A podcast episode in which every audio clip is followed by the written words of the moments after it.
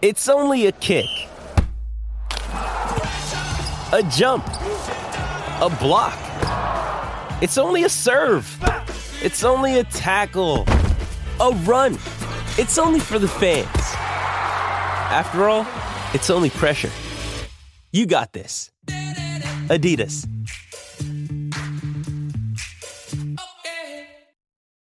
You ready? Showtime. On May 3rd, summer starts with The Fall Guy. Let's do it later. Let's drink a spicy margarita. Make some bad decisions. Yes. Audiences are falling in love with the most entertaining film of the year. Fall guy. Fall guy. Fall guy. That's what the poster said. See Ryan Gosling and Emily Blunt in the movie critics say exists to make you happy. Trying to make it out? Nope. Because I don't either. It's not what I'm into right now. What are you into? Talking. Yeah. The Fall Guy. Only in theaters May 3rd. Rated PG-13.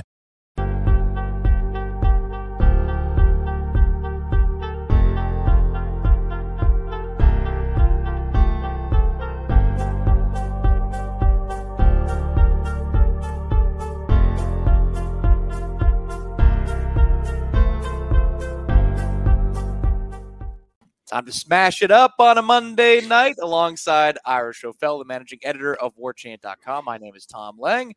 And cheers, everybody. I brought a little wine to the party tonight, Ira. There we go. I like it. yeah. I like Well, it. it. Feeling a little bit of uh, some Carolina influence. Just anytime the basketball team has some success, you feel that Tobacco Road kind of waft on down. So I figured a little red wine wouldn't be a bad idea.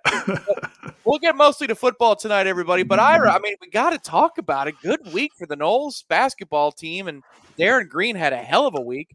And the Noles got a big win, the most legitimate win of the season on the road at Pitt. Not bad. Yeah, not bad at all. Uh, I, you know, look, I mean, we know through the years, even when Florida State's been really good, they've had a hard time winning up there. That's a tough place to play. For whatever reason, Florida State has just never seemed to play all that well up there. And uh, so you go into this game thinking, well, okay, this is a team that's not all that good. And this is a solid Pitt team. Pitt was not good last year, but they've had a really good start to this year, and they've got a veteran team. And then they get out to a fast start, and like everybody, I was just thinking, okay, this is going to be an ugly one. And uh, man, it was not at all. They played from about, I don't know, four or five minutes. Leonard had to call a timeout to stop the bleeding. He was trying to get to the uh, under 16 timeout. I think they're down 15 to five. And uh, he finally called the timeout to stop the bleeding. They did that. And then, really, the rest of the game, other than a, a portion of the second half, Florida State really dominated the action. It was impressive. To, again, to go on the road and do that was really cool. Yeah, that, that stretch in the second half where Pitt kind of reclaimed the lead, the building's going nuts. You're thinking, well, that was a good run. Good job, guys, because our bar is so low. You know, eh, they, they won't finish the job, but you know what? Way to show out there and uh, not embarrass yourselves or anything like that. And instead, it turns out to be a moment that they pull away again. And then they close it out with an interesting charge call underneath at 68 64. That was after the Mills turnover. And they hit the free throws down the stretch. So it sets up a big game tomorrow. Miami comes to town, Florida State looking for 10 straight wins over the Hurricanes, aka the Platinum Bohica over in JCSville on War Chant TV. Uh, Ira, before we uh, pivot over, percentage chance the Noles score the upset tomorrow night at home. Uh, I'm gonna. I'll be honest with you, man. I think it's probably over fifty percent right now. Oh, okay. I I do because you know Miami's had a great year, but they've lost. drink to that too. Um, they've lost two of their last three games, I believe. Um, and now it's to good opponents, but it's still it's not like they're you know it's not like they're riding some huge wave of success, and they have lost nine straight games. Uh, to Florida State. Leonard Hamilton, we spoke to him this morning. We'll have a stup- story up on the site uh, either later tonight or in the morning previewing that game. But Leonard Hamilton said, you know, look, this is going to be our biggest challenge of the season, not only because Miami's good, but because they realize. I mean, he, I was surprised he actually said this. Nobody asked him about it. He offered this up. He's like, they know that we beat them nine straight times. You know, that's so, you know, they're, they're well aware of that. Nobody wants to get beat 10 straight times by a rival it's just crazy to even say that. Yeah. Um, you know, this isn't this isn't one of the bad Clemson teams, or I mean, this is you know Miami's been a good basketball team under Jim Larranaga, and Florida State has owned them. Now, a lot of the wins have been really close, one point games, two point games. The games last year were close. Uh, Florida State, you know, I don't think they're going to cruise in this game, but I like Florida State's chances. I think they've been a different team with Baba Miller, and uh, getting to come back home. I, I just think I think they've got a pretty good chance of winning this game. Yeah, the one player I think that would translate across the good run of uh, the Hamilton 2.0 experience, Darin Green could have played for any one of those teams.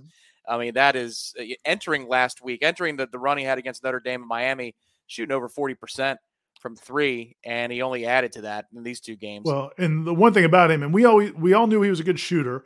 Uh, he had showed that at UCF. He showed it against Florida State uh, in a game at one point, but I didn't know he was like an assassin. yeah. Like in that game, there were several times where I mean, you know, Pitt's making a run or Pitt's got it back to one point or two points or whatever, and dude had no conscience. Um, that's that's different. You know, that's not just being a shooter. It's right. it's it's being a different kind of guy. And now it doesn't mean he's always going to make them, but but wanting to take them is uh is pretty impressive. Yeah, it's one thing to be open on a kick out and the whole building goes, oh no. It's another to make some of these contested looks or even some of the mid range shots that he makes. Like Yeah. variety of what he does is is really impressive. We pivot to something that we placed. I, I found this on social media over the weekend, and I, I was uh, interested and wanted to see what the Noles thought of it. A tweet emerged tagging uh, athletic director Michael Alford from somebody at the Irish consulate in Miami saying, hopefully the Seminoles make their way over to uh, Ireland at some point to play any sport. Uh, Ira, if the Noles announced sometime in you know the not so distant future that they're playing Notre Dame or Boston College or somebody in Dublin, is it for you sign me up or oh man that seems like an awful lot? Uh, oh, dude, come on. First of all, my mom was a uh, first generation American. Her her parents were from Ireland, um, and they came over in the I guess well probably around the time of the famine, honestly, um, or her great parents and great grandparents. But um, she, uh, uh, you know, I mean, my mom was. I mean, I mean, eh, I was I was born to a family that was mixed. My mom was Irish Catholic. My dad was Jewish. Um, so uh, you know, we had mixed messages in in the Schofel house, but uh, but my mom's passion for Ireland was so strong. So yeah, man, that would be a dream come true. And I think most FSU fans, I mean, I've seen the the reactions from people on social media, and I think every school that's made that trip, this has been kind of something that uh, you know Ireland is has done in conjunction with Notre Dame, but other teams have gone as well. And uh, it seems like it's been a it's been a successful venture because it's obviously been a successful venture because it's happened repeatedly now. And uh, it would be awesome if Florida State's in the mix for that. I, I don't know if that's strictly a school decision or a conference decision or TV decision, probably all of the above. Uh, but man, that would be awesome. I know you. I'm sure you'd be fired up about Oh, it as well. Hell yeah. I mean, where, where do I sign? Uh, Mark is concerned about the home game. What if it was Boston College's home game, Mark? Or what if it was Notre Dame's home Right. game? Uh, I, you know, I am usually the guy as a citizen of Tallahassee for a long time now to pound my chest and say, stop moving games out of Mm-hmm. Tallahassee. But for Dublin, but for Dublin, yeah, I think Now, I- yeah, I will say this. I mean, there when you look at Florida State's future scheduling, you know, there's Florida State's got some challenging schedules. You know, you know, you got these home and homes with Alabama and Georgia. You got the neutral site games with LSU. You got Notre Dame in there frequently. Um, so you don't want to give away too many home games. I get the point. point, and and then there also there's the you know the impact on the economy and the home schedule, and there's all those reasons. But this ain't moving it to Tampa. no, This ain't moving it to Jacksonville. no, sir. so yeah, I, I'm sign me up for sure. Oh, the enthusiasm's crazy. Yeah, my uh my mother's parents met at a dinner party. uh, You know, and those things were in the light of day because of how conservative everything was in those days, Irish Catholics. But one came down from Boston to New York. They met. He worked on the old subway system. I mean, like Ireland is very much they Right. were first generation off the boat. It uh, one in Ellis Island, one in Boston. But yeah, You know what's interesting? My I, not that we're going to get into uh, Irish uh, hi- history here.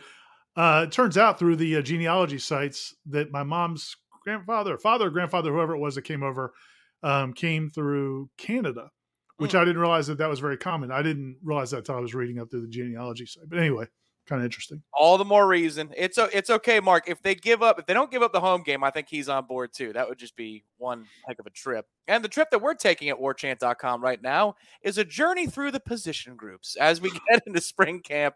We've got stories like right now, you'll see on the front page of warchant.com a defensive tackle breakdown. Ira, you talked to our own Jeff Cameron about this today a little bit on the appearance on the JCS.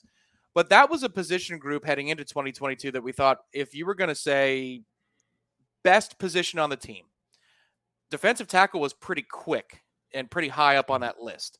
Uh, it didn't turn out that way through circumstance, injury, and then also maybe some depth issues that we thought that there weren't exactly there.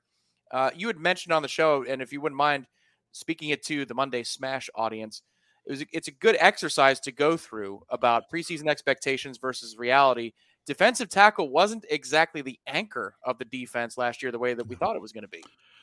Yeah, you know, and I think it's something you you've talked about it a lot. I know on, on Jeff's show and other things we do, but you know that how disappointed you know you were and a lot of us were with the with the the run defense, particularly in the middle of the defense. That was kind of the most troubling thing. You know, it wasn't shocking when maybe uh, teams got outside the edge on a Jared Verse or, or Patrick Payton or something like that.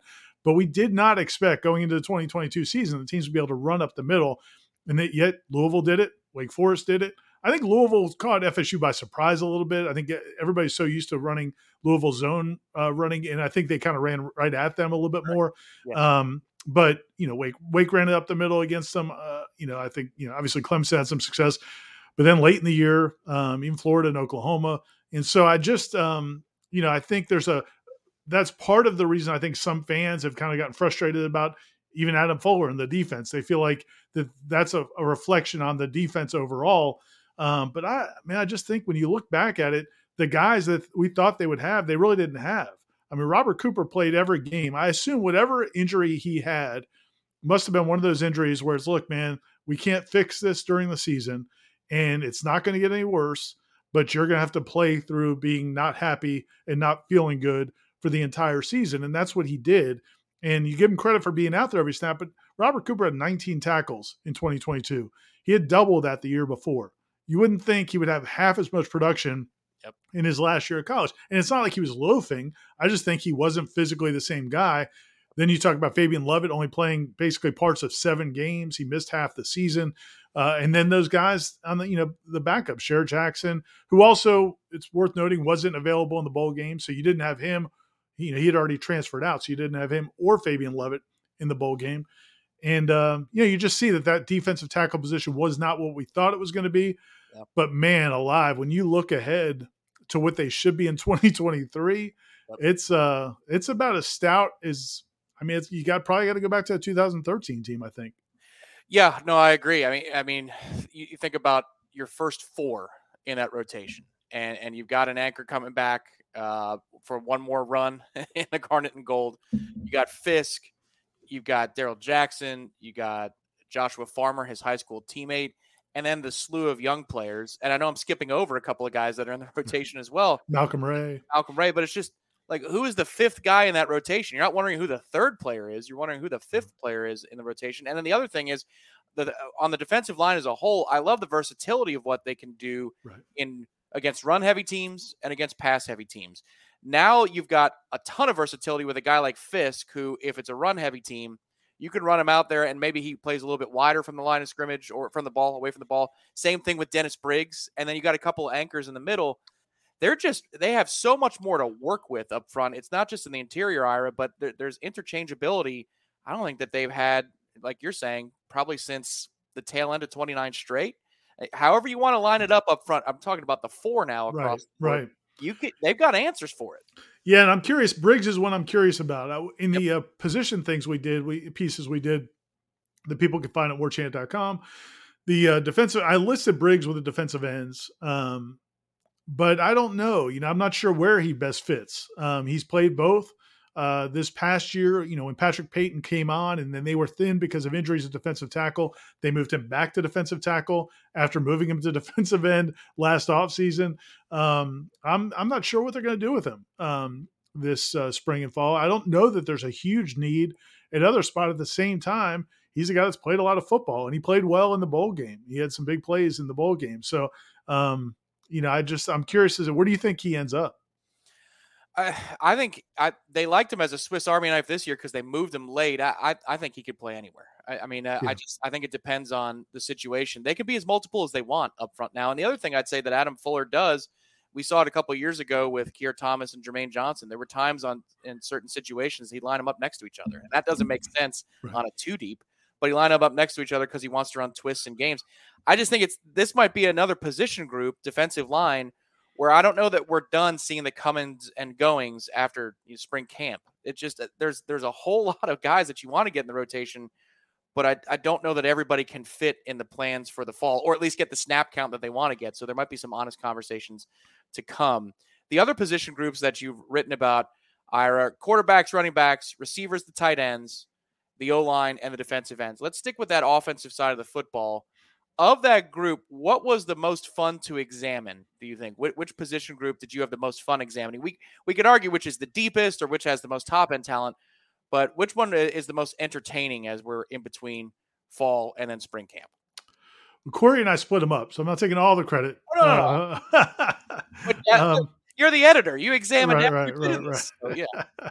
um, yeah, I don't know, man. They're all pretty fun, to be honest with you. I mean, especially on the offensive side of the ball. I mean, you have so many guys coming back, and then you add in some new toys. I think, um, you know, maybe tight end because you know you bring in Jaheim Bell, um, who you know we spoke to last week. People, if you haven't watched the video of him speaking to the media or the story we wrote off of it, you can uh, catch those, catch back up to those. But the transfer from South Carolina, super confident guy. Um, you know, you could tell that Jaheim Bell expects to be uh, utilized uh, in a lot of different ways and utilized heavily in this Florida State offense. I mean, he's a very confident dude, and um, you know, I think you know we're I think we're talking to uh, Kyle Morlock, the other transfer, the six six six seven transfer from uh, Shorter College. He's going to be talking to the media, I think, either tomorrow or Thursday. He's speaking to the media this week, so that'll be up on the website. But just thinking about that position, and then you know, the, also some of the guys that Markeston Douglas, the way he emerged late in the year, then you talk about Brian Courtney, who we all really like as a true freshman last year, and they've got some other guys as well. Mean, that position, I think we may this may be the first year that we really see what the tight end looks like in Mike Norvell's offense. Because no offense to Cam McDonald, but I just don't know that he was exactly what Mike Norvell was looking for. And then now you've kind of replenished it to the point where I, you've got a lot of different kinds of weapons. Got a lot of you in the chat right now and watching us live on YouTube and other places on War Chant TV. Do us a favor, throw a like underneath this video. It takes just one second to do. In fact, we'll pause right now. Hey, headliners and elite headliners. It's Ira here, and it's time to talk Shopify. As you remember, a couple years ago, we wanted to create and sell headlines merch for the best podcast listeners in the world. That's you. But we had no idea where to get started. Now we're selling Yay Sausage shirts, and it's so easy all because we use Shopify.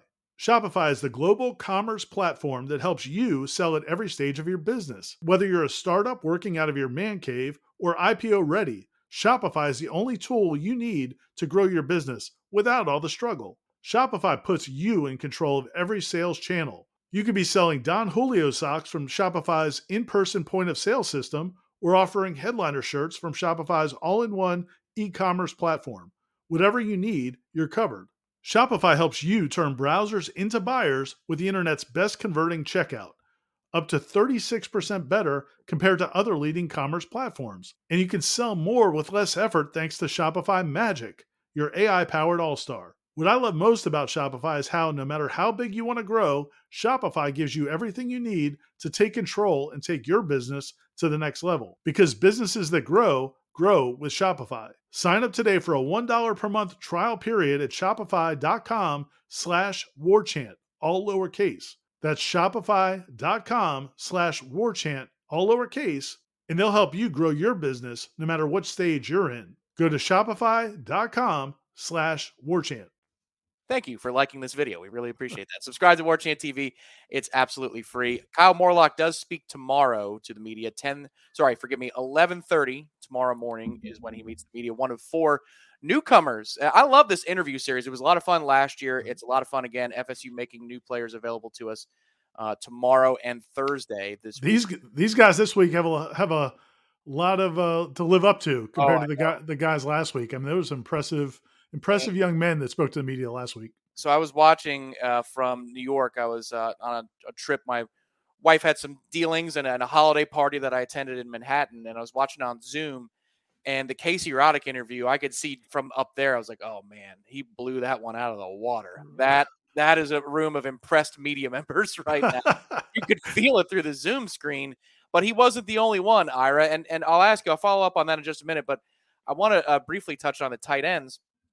What's interesting about this situation to me is Markeston Douglas is a returner who emerged towards the end of the year, but in general about how they want to line up and if they want to line up and they want to run.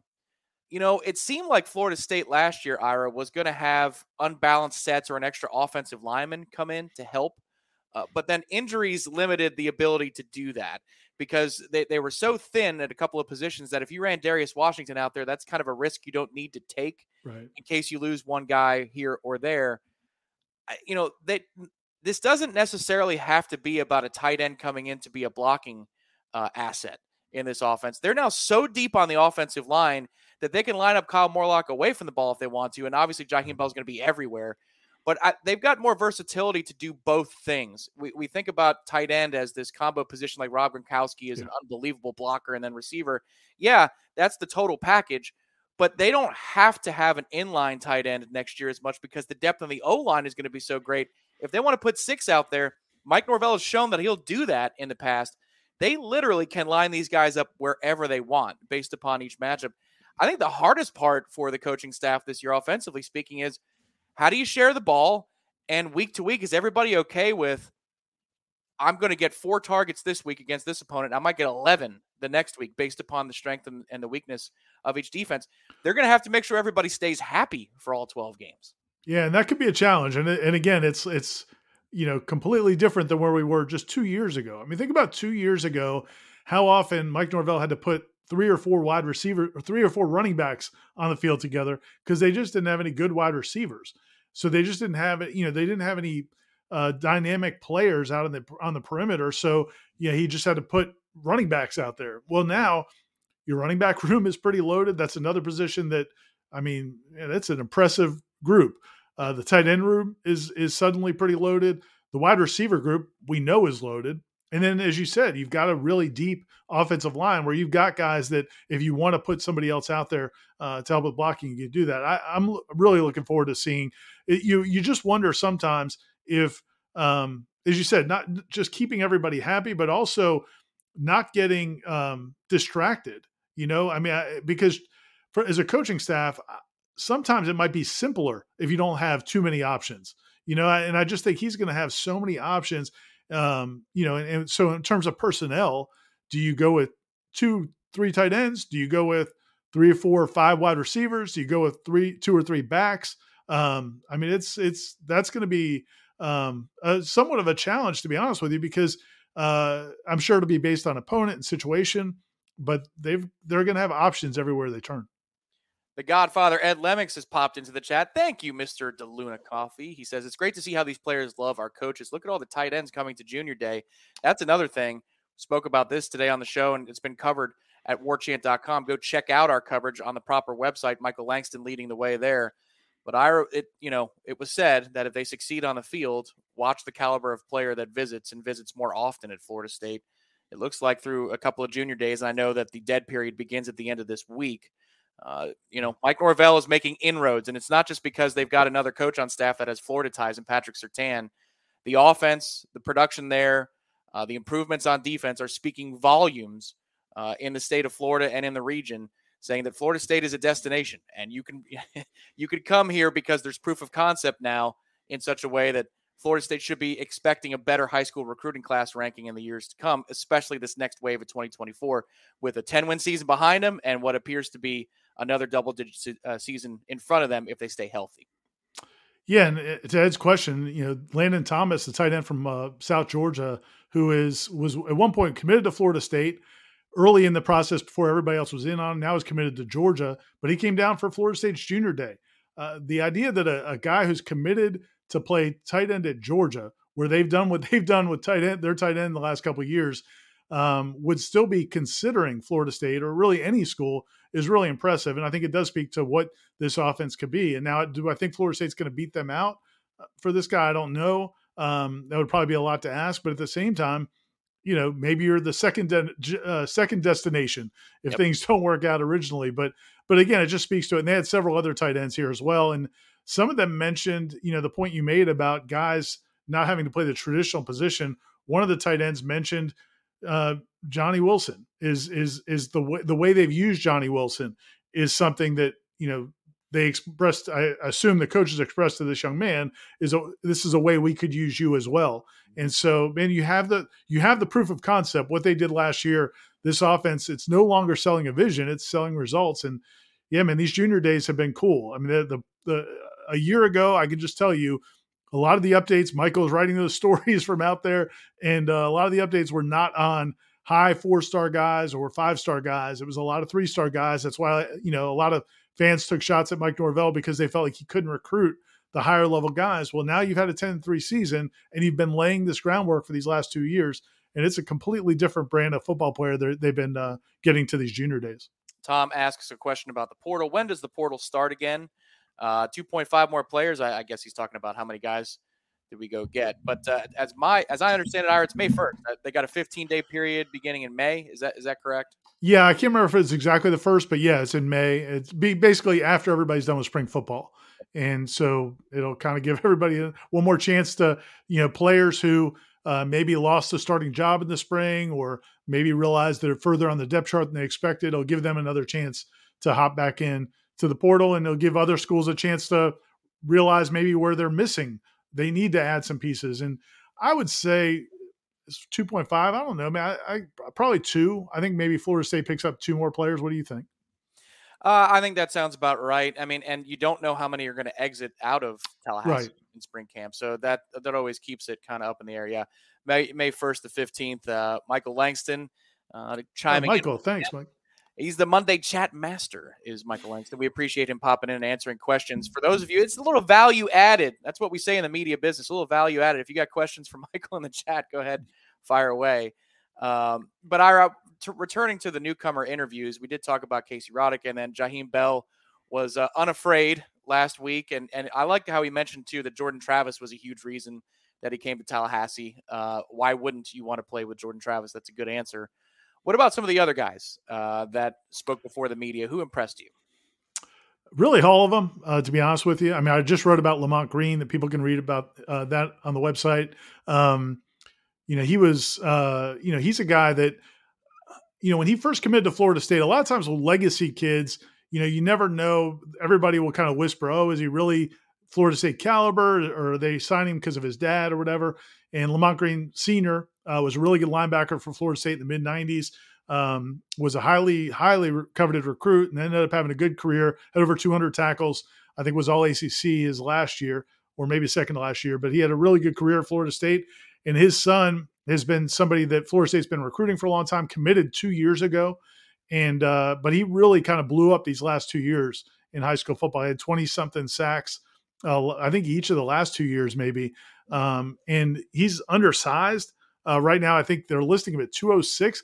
He didn't look 206 to me. If he's 6'3, he didn't look as thin as 206 sounds. Um, but he does want to get up to about 230 this spring. And the good news is it's not like they desperately need a pass rusher. Um, but but when you look at his frame, he's gonna be able to put up be able to put on a lot more size. And he was a cool kid, man. Just to listen to him talk about getting to wear his dad's jersey number, and you think about that, and it's the kind of thing we, you know, we write about stories like that. We, but could you imagine what that must be like? I mean, you you've been watching these VHS tapes of your old man wearing 45, and you you know you want to be a Seminole your whole life, and then here you are, you go in your locker room when you report for the for January, and you got a 45 jersey, and you could tell it was genuine. He was really excited. Well, and then you go through a period of about uh, the entirety of your high school, say for your last year, saying, "Do I really want to be a Seminole?" Man, this looks like a rough experience." Oh man, and then they get it all they get it all squared away and now Florida State is in a much healthier position. That's the other thing too. All these guys don't look like the weight of the world is on their shoulders, whether it's the newcomers with pressures about what they have to do immediately. Some guys put the pressure on themselves, but you could kind of sense that in the breakout rooms with these players that there was just they were walking on eggshells a little bit because they were trying to get over this barrier and now there's just kind of a sense of relief. But the question is, how do they get from a 10 win season in a bowl game to that next level. And that's something that you can find on War Chant TV. That discussion will be coming out in just a couple of days between some members of our staff saying, is FSU a national title contender? Ira, I'll turn that question to you in, in this sense. if Florida State, the playoff contender is one thing, but to win a national title is quite another. Like TCU kind of proved that. They got in the playoff, they won a game, but then there was this other level that they had to go to in order to win the national title. They were not prepared to do that.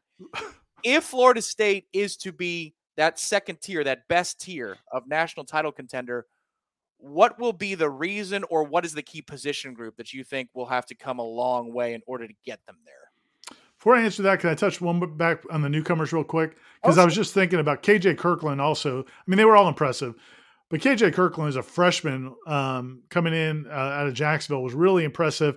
And the thing I liked about him, one of the things I liked about it, and it made me think about it when you were talking about what you know Lamont Green was probably thinking during the process. He's another guy that committed.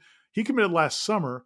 You know, when they're coming off of a five win season, and so you know he was he he was committed to Florida State. He felt good about it, but same kind of deal. You know, now he gets to watch them win ten games, and now you know he you could tell he felt you know like man I made the right decision. I knew I saw it in these guys. I saw it when I came to the practices. I saw it when I was around these coaches, and so the the validation I think for for guys like that is really cool as well. Those guys all coming in now with a feeling that you know, man, I'm I'm in the right place.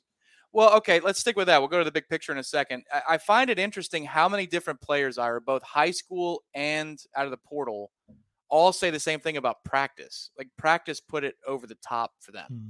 I find that interesting. Now we saw a little bit of, of Jimbo's practices in the early portion of his career, uh, and then they would have the open fan day practices as well once a once a camp. But it was tar- it was harder to get into those, and towards the end, I don't think anybody wanted to be in there anyway. Players included, coaches included. it got so bad. Uh, we saw some of Willie Taggart's practices earlier on, and now we've seen a whole lot of Coach Norvell's practices. And I would assume, how many Bowden practices did you go to back in the day? Um, decent amount, decent yeah. amount in preseason and spring. So, what is it about this? If you were, because you've seen more than I have, uh, in terms of what what a standard football practice looks like, uh, going back probably even to Gainesville a little bit. Because I'm old. That's well experienced and wise. Going with wise, damn it. Uh, what do you think is the secret sauce? Why why does practice stand out to players, uh, both high school and transfer wise, under Mike Norvell? What, is there something different that you see? I mean, I think Jimbo's were impressive too, without question. I mean, they were very, they were fast paced. Um, they were, you know, and you were out there some too, and it was they were organized. There's a lot, two fields going on all the time. There's a lot going on. Um, so those were impressive too. And I mean, you know, back in the day was a little bit different before college football became this industrial complex that it is now. Um, back in the days when I was covering UF or early at, um, at Florida State, but um, I think Jimbo's were impressive too. I think what's the special sauce, I think what's kind of really resonating with those kids is they talk to these coaches off the field. You know, they talk to Mike Norvell in his office and they talk to Alex Atkins in his office or if they're homes. And they're a little bit different in those settings. You know, they're not, um, you know, Mike Norvell's a, an affable guy, seems like a mild mannered guy, um, likes to joke around, likes to joke with the players.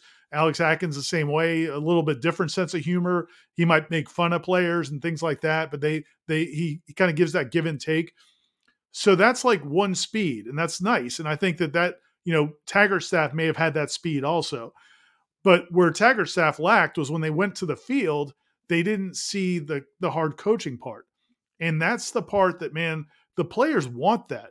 You know, players want to be coached. They don't want they they all have aspirations of being whether it's winning in college and then also going on to the NFL or playing professional football. They want to be pushed. So if they're not being pushed in practice, that's not appealing. So I think uh, the, that might have been a disconnect in that staff when you know even if they liked these coaches when they when they spoke to them on the phone or in person, but they didn't see what they wanted to see on the practice field. I think Norvell's got both, and and Jimbo had it for a little while. I mean, that's what made Jimbo a really re- good recruiter, I think, as well. Is Jimbo had a great personality with players um, and players' families. He was a really good recruiter. He had a staff of really good recruiters. And then when you went to practice, it was really intense. The one difference I would say though is, and I don't know if it always happened when recruits were there or not, but it got there was times where it felt personal. Yep. You know, there were things said to players either by him or by a position coach like Rick Trickett or you know maybe one or two other guys on that staff where things would be said to players that you know, the, it happens. We all know it happens on college football fields.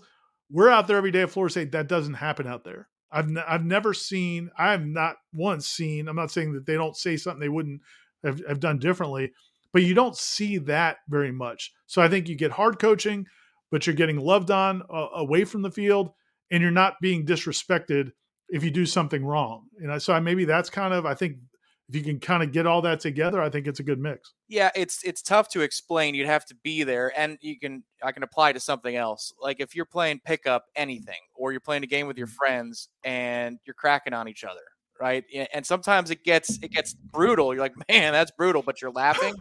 And then there are other times where you're like, whoa, that's Right. that's over. Hey, hey, hey, easy. You don't say that. That's Jimbo would go to that other place where you're like, whoa, my it- man. Right, and then and and ultimately that was kind of one of their downfalls, especially with you know Coach Trickett, who uh, you know I have a lot of respect for. The guy did amazing work uh, with a lot of offensive linemen throughout his career. Uh, had a tremendous career, and I and I think was a as a you know had the right intentions, but later in his career, they had less and less of the players were willing to put up with it, and then when recruits would come visit, they would be told like, "Look, man, this isn't. You're not going to like this. This isn't. It's not cool the way he treats us." and it really affected their recruiting. And I think, you know, if you're not good on the offensive line, you're not going to be good anywhere. And so, um, you know, that's kind of where things went off the rails. I think Unfortunately, one Matt- of one of the ways, one of the ways. Unfortunately, Matthew, that's uh, that's an oversimplified retort. I, I know you're trying to crack a joke there, but they play plenty of rap music at Mike Norvell's practices. Plenty of it. Anytime they go head to head in a drill, there is music cranking. Now they mix it sometimes to our liking. Every once in a while, we get a little Ozzy, or sometimes when they get old school, R, uh, you know, rap and R and B for Ira. I get a little Metallica every once in a while, but they play a whole lot of rap music at practices. It's not about that. I can promise you. Uh, it's about other things that happened in the previous era. Uh, so, to the nearly 250 of you right now that are watching Monday Smash, do us a favor and hit the like button underneath this video and subscribe to War Chant TV. It's absolutely free. You want me to you want me to answer that other question now? The the national championship thing. Let's do it. Yet, yet, let's do it. So, the national championship, there's a difference between making the playoff and having a chance to win the whole thing, as TCU just proved, resetting for the new audience, of course. Uh, Ira, what would be the reason that Florida State gets to that upper, upper tier? Is it a position group or something that we don't know, something that's got to happen or something that would be unexpected? you know, I think the the thing that would I guess concern me going into this year, where I'd say like, okay, I don't know um, how that's going to pan out at that level. Um, you know, is probably the probably the linebacker play. Um, it's probably the one position where I would say, and I like Kalen DeLoach, I like Tatum Bethune a lot. Um, they're I don't know that they're elite there, but I do think they'll be helped a lot by, as we talked about earlier, if you've got a better better defensive tackles, a better defensive line, you're going to be better at linebacker. Um, so that if those guys play better and or if they get a, a player to help at that position, and then behind them, you know, Jamie Robinson's gone now. So does um, you know does Hakeem, or excuse me Shyheim Yeah. uh, does Shyheim Brown does do they make a leap there um, at safety or or not have a dip there at safety and then linebacker can they get better? I think those are positions that are probably likely to get a transfer if they can get a transfer if they can get another transfer um, and uh, you know at safety I think that would be a big deal and maybe one at linebacker. Um, so those positions will have to be probably better than I think right now. But the, the biggest thing is going to be matchups. I mean, I really think, you know, to get to that championship game, you you probably need a good matchup, you know, in the in the in the in the semifinal round. And I think so that's as big as anything. And then once you get there, I you know, I, I don't I don't subscribe to the notion that TCU was 60 points worse than Georgia. I think if not to sound like Dabo, but if they played 10 times, uh, they wouldn't have got beat like that. Now they might have lost all 10, but they wouldn't have lost. They would. They might not have lost again by that much. They played terribly Yep. to go with Georgia playing pretty flawlessly. And so, but I think Florida State can be in that mix for sure. Yeah, I think the the missing link to me, you're right. I, I would start probably in the middle of the field defensively. They need to answer some questions there at the very least, uh, and and maybe better defensive interior play up front can help answer the linebacker question a little bit.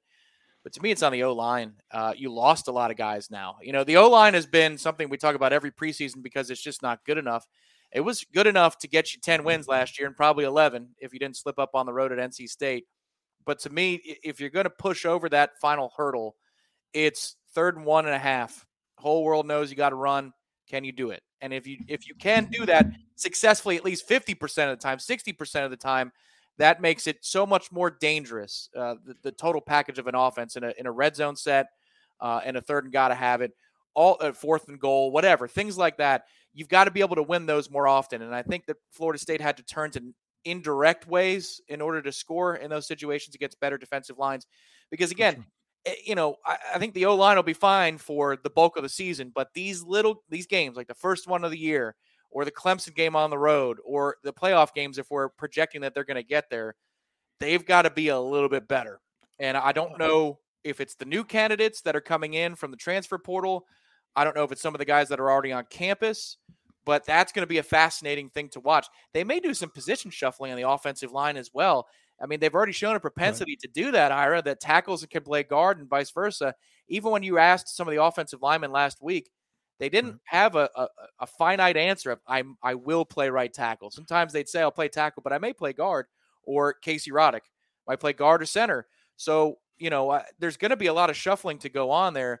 But I think that's the next level thing for the offense. If you want to be able to score in the 30s almost every week, they've got to be able to run the ball in short yardage. And I, I, don't know, maybe you see it differently, but I thought that uh they were just okay in that regard, not great at it when they played better defensive fronts.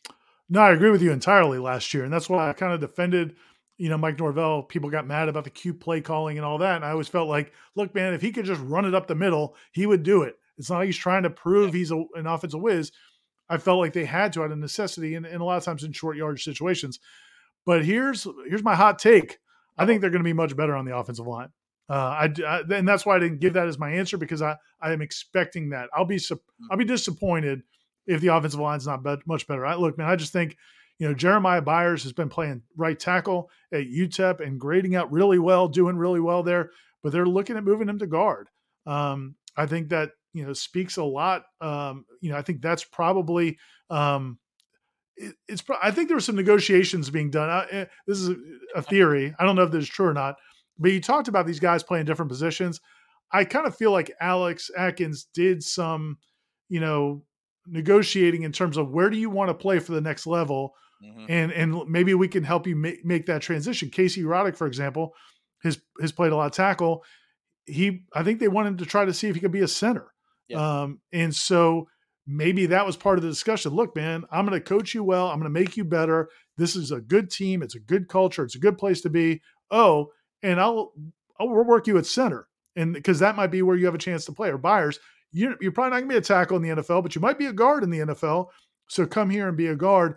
And so, you know, again, so I don't know how it's all going to play out. I don't know who's going to end up where, but when I look at the guys that they're losing and the guys they're bringing in, I think the kid from Auburn um, is going to Keiondre Jones. I think he's going to be really, really good. I mean, he he he's the one on paper that probably doesn't show as much success. He lost his starting job at Auburn, but I think there's a ton of potential there. That dude is a freakish human being, um, and I think Atkins is going to get the best out of him. And I just, man, I think I, I and the guys you're bringing back, Robert Scott and um, you know, you know Darius Maurice. Uh, I mean, I just think that that line has a chance. And then Julian Armella yep. getting to play this year. I just think they're going to be. I think they're going to be. I'm going to say much improved because they were pretty good last year, but I think that there's a good chance they'll be improved. Okay, so here's a fun exercise then. Uh, ranking the position groups on offense, because if you think that the offensive line is going to go to another level, then they they're they're good at every single position group on offense. I'm telling you, man, that offense is loaded. So let's remove quarterback because that's one player. Uh, the position groups: receiver, running back, tight end, and offensive line which is the best group in the managing editor of warchant.com's mind in the fall of 2023? Which group is going to be the best? I'll probably say running back. Yeah. Um, you know, I, I, like the receiver group a whole lot, but man, I I think the running back group is top to bottom really f- fantastic. And then you got CJ Campbell as a as a walk on, is who's I mean, Caziah Holmes uh, you know, look if that kid's if that he's another one. He, we spoke to him last week because I asked somebody uh, in the program. I says, "Caziah Holmes as good as he thinks he is," because and he wasn't like braggadocious or anything, but you could tell he really is confident in his abilities. And look, man, he was a four star prospect coming to high school. He's a really well put together kid, 210 pounds. Um, you know, and he He said he, it, it looks worse on paper than it did sounding when he said it. But he, uh, you know, the quote was something like, you know, I feel like I'm a lot like Trey Benson, but with a little bit more uh, lateral movement. He didn't say more, but I've got some lateral movement as well. Trey has some too. Um, but um, you know, I just think that running back room is is elite. I think the receiver room can be elite.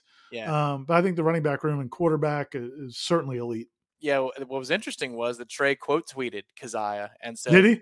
Yes, and he said they're going to see it. They're going to see it. Oh, like right. so, I find that interesting. You know, uh, sometimes there's not trying to cause a problem, but sometimes there's infighting in a position group because there's only one football and you want to fight for it. But not only did Trey state, you know, do nothing about it, he said, "Oh no, you're right. You're right. This is you, you're you're going to show the world." And then Rodney Hill is in that conversation Yes. too. And that's my guy. They need a guy, Ira, and, and Toafili can do this. We're not talking about him, and he's only a, a very important, versatile member of the offense. They need a guy who can hit the hole, and I mean quickly. Trey sometimes when he goes wrong likes to wait and, and, And wait around, and that's and where that- Trey- losing Treshaun Ward hurts. Right, but I think you and I are on the same page. We both think Rodney Hill can be that guy. I think Caziah Holmes very well likely could be that guy too. But but yeah, Rodney Hill. It's funny you said that about Trey because when when Treshaun Ward got hurt last season, we were coming out of. Inter- I think we had done some interviews. It might have been the Monday press conference. Yeah, because we were at the Monday press conference with Norvell, and Treshaun Ward tweeted out the picture of him, uh, you know, in the in, in surgical gown or whatever, and it looked like he was going to need surgery. And I was walking out, and I walked past Trey Benson, and I said to him, uh, it wasn't an interview. I just said to him, I said, man, it stinks about Treshaun. He's like, yeah, it does. And then he go, and I said, but you know, it's a good opportunity for Rodney. He goes, oh boy.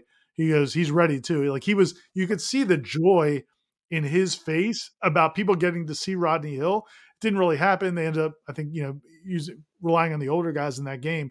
But yeah, man, I think you and I are practice every day, and I think we're we might be president and vice president or co-president of the Rodney Hill fan club. I think he's going to do really good things. I'm sure the other media members from other outlets are sick of us as we're sitting along Howser Stadium when uh, they hear, "There you go." Anytime they give the ball to Rodney, they're just, "Oh, those two always." You know, just like, that's the right thing to move. That's a good move. good move there. Give the Yeah. ball to Rodney. What do you think? Is that is that the group Oh. you think, or what do you think? I got a hot take. I got a All hot right. take for you too. That tight end room is going to be the talk of the ACC. That is going to be eh, every week. They're going to highlight. Look at all these guys because Markeston is a part of that rotation. I, I don't think he's Yeah.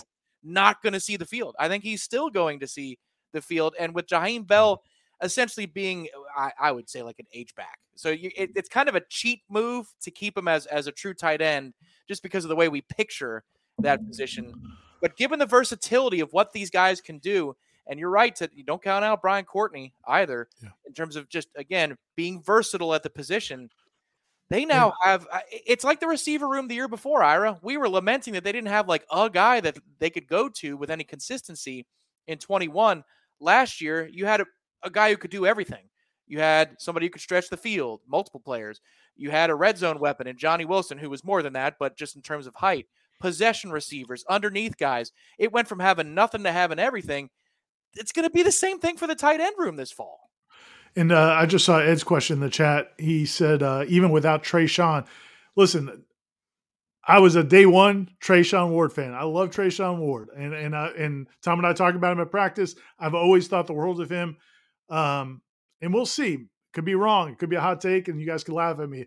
I think Rodney Hill does a lot of the same things Treshaun does, but he's got that that after murder that Treshaun didn't have. Treshaun did not have. Treshaun was unbelievable in short distances, getting to high speed quickly, shifty, good vision, balance, and all that.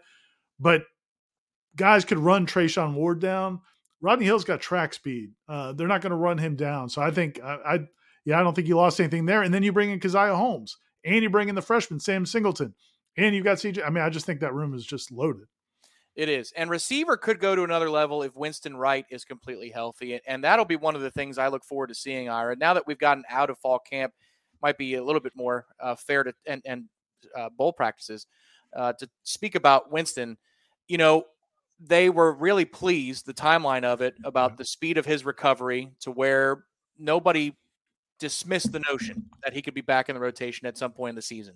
And there were moments I thought in practice with the activity that started to ramp up. I thought he could do it. This is possible. But it just, in terms of, I don't know if it's the trust or it, it fighting through discomfort or whatever, that explosiveness hadn't quite clicked by the end of the camps, at least in, in my non medical opinion. It'll be really fun to watch him in spring camp because he was uh, he's been tweeting out photos of himself at the tour of duty, and, and you can see that he believes that he's up to full speed. He could help change that wide receiver room and help account for Pokey Wilson's departure because Pokey had a great season too.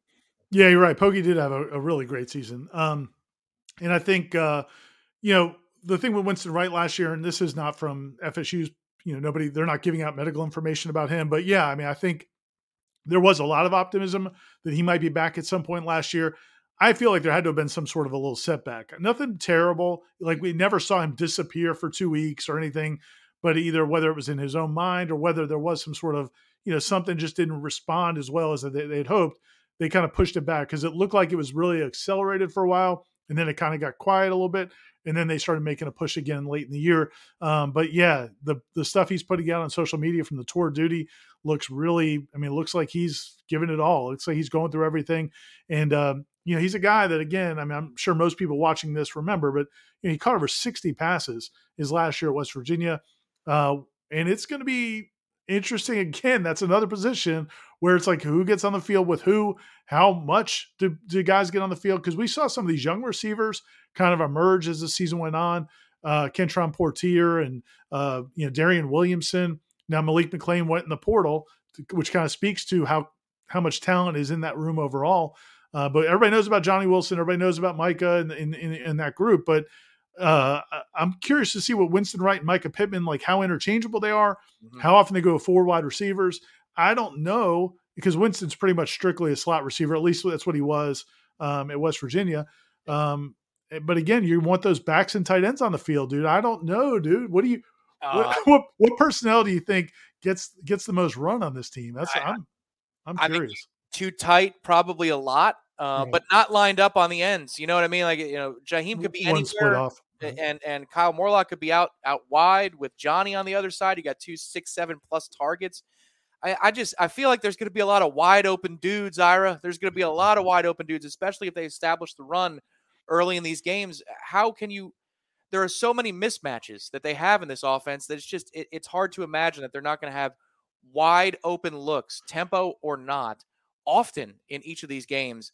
Uh, I don't know how they're going to balance it. It's a really great problem to have because two years ago, the question was all right, they can't block, they can't, protect, they can't catch contested passes, but we know they're going to have two, three 25 yard runs this game. But is that going to be enough? You know, put more backs on the field, put more backs on the field. Um, yeah, man. And I, if, if I just tuned into this right now, the last five minutes, I mean, we sound like fanboy homers. I mean, I get it. I get it. We're, it sounds like we're gushing over this offense, but honestly, if their offensive line is is good or better, which I think it's gonna be better next year, yep. with everything else you have, it's it's kind of crazy what they have on offense. Um, and so, and I think the world of Mike Norvell as a play caller, I think we saw that this past year. I thought I was I was hopeful that the move from Kenny as play caller to Mike Norvell might be better, uh, and I think it was. And I think that offense overall and Alex Atkins is imprint in it.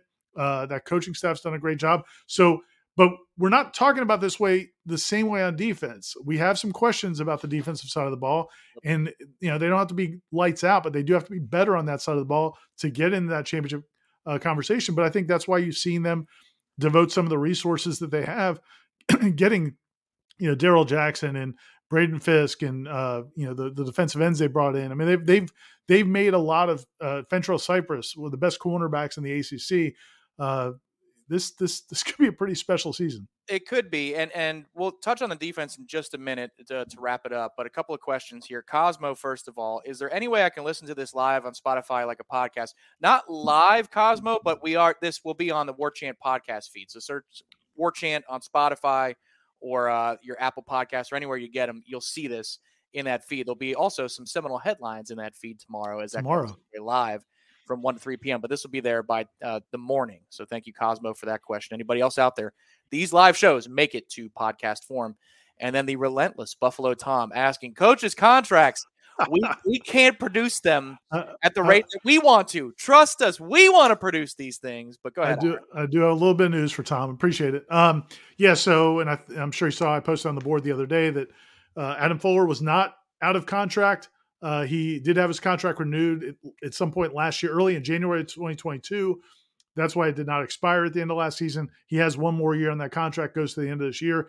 But uh, I do believe we're going to get some new contracts for the coaches after their 10 win season. I think you're going to see a lot of new uh, contracts roll out here pretty soon. Uh, I've got a heads up that they're going to be coming soon. I would expect maybe this week. I thought maybe they would have come last week, um, but I think you're going to see some some raises, raises all around, raises all around, and and some extensions for these assistant coaches after a 10 win season. Hey, we covered a 10 win season. I can't wait to see your raise, my raise. Right. The FOIA will be amazing from the War Chant War Chant contract department. So, Ira, uh, fa- final thoughts here on the defense. I'm actually interested in the defensive back room because I think if a couple of guys get healthy, that becomes a compelling position battle at both corner and safety because they can move guys around in this defense. They've not been afraid to do that before. But in theory, with Akeem Dent return, you got him and Shyheim at safety. You might want some more help there for somebody who can come down closer to the line of scrimmage, or maybe that is Shyheim. But then a corner, you got Cypress, which is now from Virginia to Tallahassee, playing for Florida State, along with somebody who's going to be healthier in Kevin Knowles. Renardo Green, who was your best corner last year, Greedy Vance, who had a nice second half to the season, Jarrian Jones, who had a nice second half to the season. Did I say Omarion Cooper yet? I mean, Nope. this and you got Azareye'h Thomas.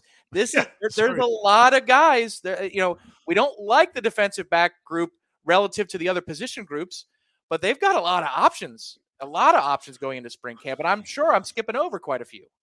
No, you're right, man. They do. It's funny that you said Azareye'h at the very end. Yeah, because he may be the most talented of all of them. But Fentrell Cypress was a legit.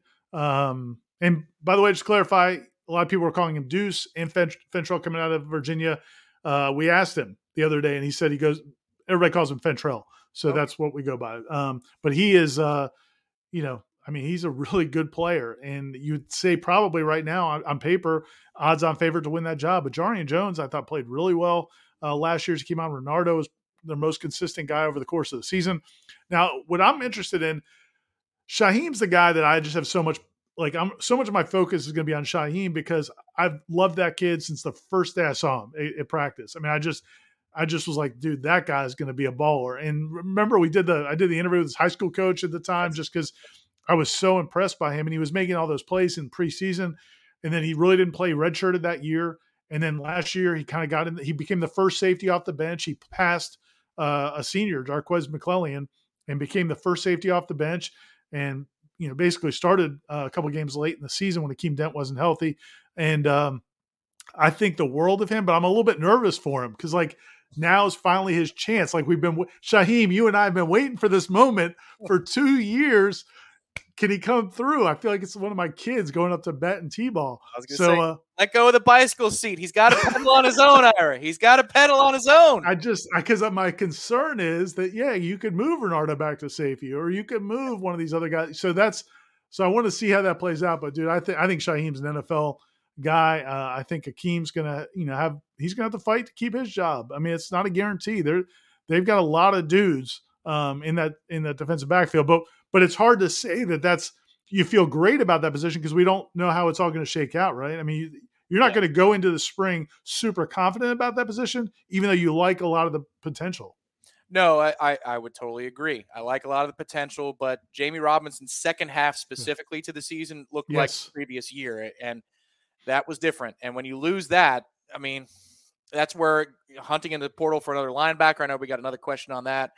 I, would do so, you know, even because sometimes guys are, are just kind of tweeners, and if you've got a more athletic and quick twitch linebacker, he can serve in the role that Jamie was playing in, in some downs and sets. It's going to be interesting to watch, though. They've got a lot of potential. Uh, I think they can be good at a couple of positions, like outside corner. I think gets a lot better this year. One particular facet that drives me nuts. We've talked about guys we liked, guys we root for, like they're our children or our younger brothers. Rodney Hill is in that uh, class for me, Ira.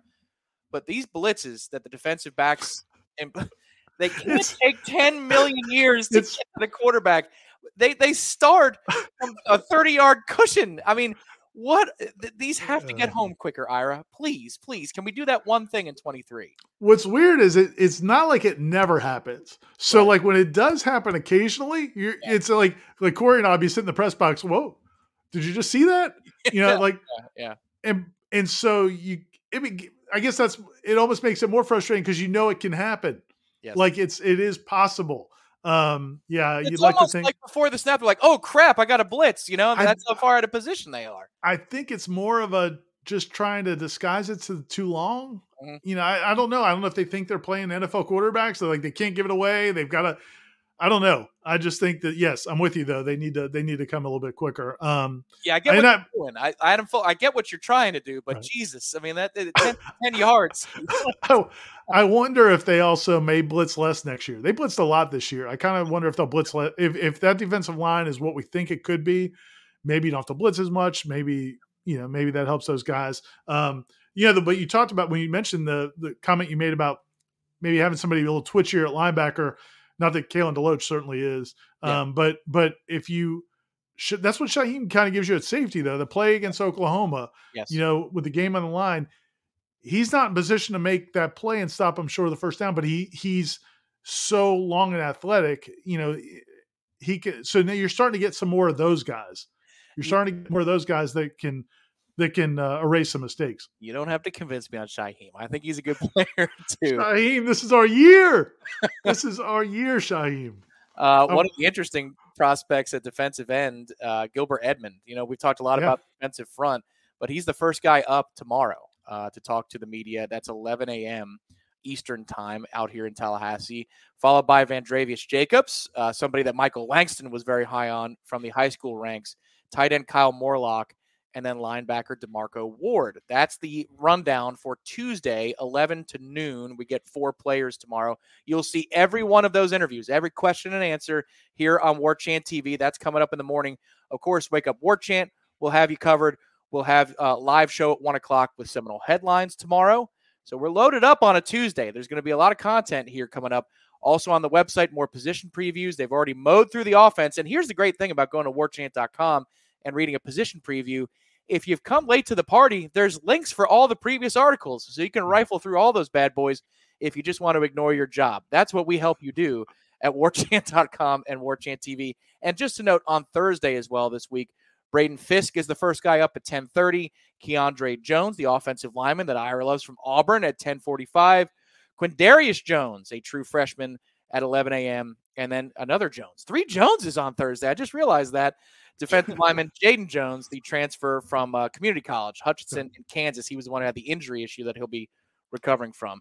Ira, what else do we need to promote on this here fine channel and website over the next couple of days? Huge basketball game tomorrow night. Yep. So we'll uh, actually have uh, coverage of that. Um, plenty of coverage of that. Also, um, I'll have an advance on that. Corey's writing a story about KJ Kirkland catching up the last of the guys that we talked to last week. He'll have that up on the website either tonight or tomorrow.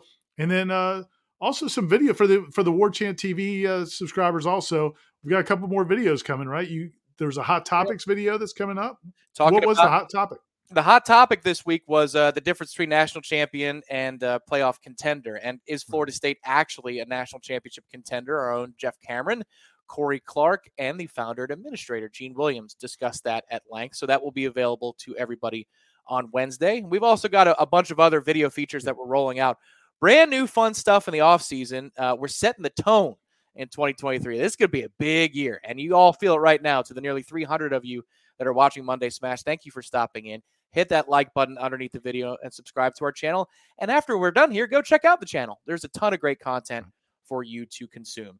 So that's the rundown on TV here on YouTube and Warchant TV on the site, warchant.com. Subscribe to warchant.com if you haven't already. We got you covered. This is a fun, fun time of year.